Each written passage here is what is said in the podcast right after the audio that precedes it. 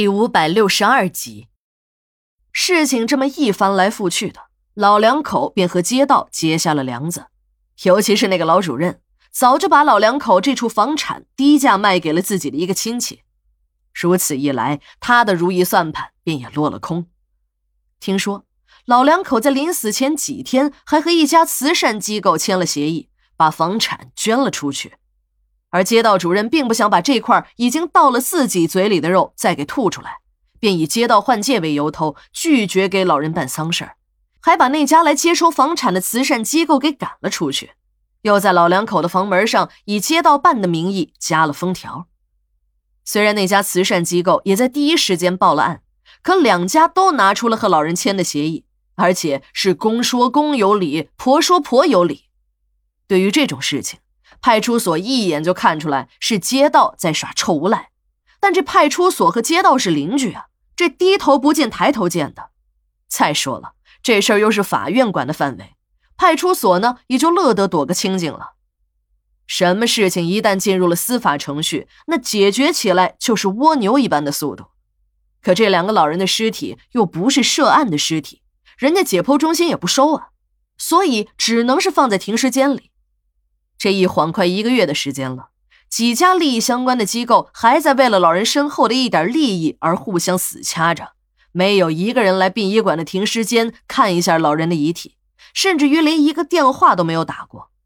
秦姨说，她给街道和那家慈善机构都打过不少的电话，街道很客气，只说是班子换届，忙得很，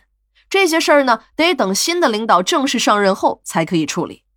虽然那些人很客气。可秦姨还是听出了门道，什么忙，什么换届，那都是假的，推诿扯皮才是真的。那家慈善机构呢，则是很直接说，现在的事情没有一个结论，他们现在出面办老人的后事，那是名不正言不顺。再说了，办老人后事的费用要从老人的遗产中出，现在的情况是，街道把老人的房子都封了，让他们上哪儿搞钱呢？总不能让他们捐赠没收到，先搭上一笔丧葬费吧？要是人人都这么办，他们也得关了门了。最后一句没有经费，便挂断了电话。我也不止一次的去看过那两个老人的遗体，还真是有点奇怪啊。按照经验，这人死后尸体放一两天便会发生尸僵，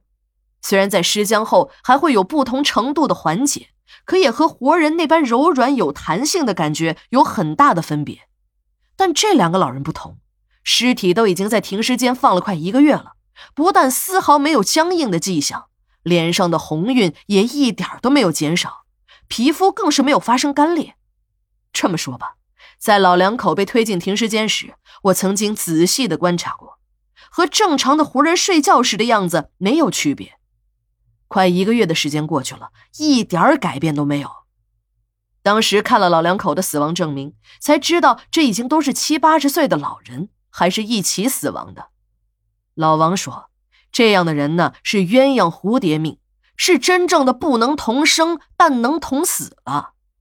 老王还对我们说：“他收过这样的尸，这死的时候啊，那都是手拉着手的。”这个时候，刘姐想了起来，说：“哎呀，确实啊。”这两个老人是躺在床上，手拉着手死的。收尸的时候，我和秦姨费了好大的力气，才算把这俩人手分开。但是不知道为什么，掰开之后啊，这老太太的手啊一直都是张开的，而老头的一只手呢还是死死的攥着。哎呀，还好没有影响我们收尸，所以我们当时也就没太在意。正在大家对着老两口的尸体感慨时，史馆长从楼上走了下来，对我们说。他已经和几方都商量过了，这两位老人的遗体啊，先火化，费用由管理垫付。等那两家哪家打赢了官司，再把火化费还给管理。我们知道史馆长的良苦用心，他是看两个老人无儿无女的可怜，死后还在被来回的扯皮，没有办法，这才在双方中间和了稀泥，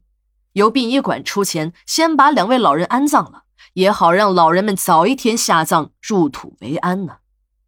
刚才秦姨还因为受了史馆长的批，说史馆长这个糟老头子和老王一样，真的是越老越糊涂了，事情也不问个清楚，就想当然的批评别人。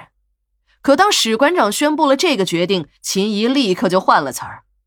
哎呀，你看看人家史馆长，领导就是领导，这事儿办得漂亮，就应该这么办。啥时候也不能像那两个单位似的，不讲人情味儿，拿死人的事儿扯皮。”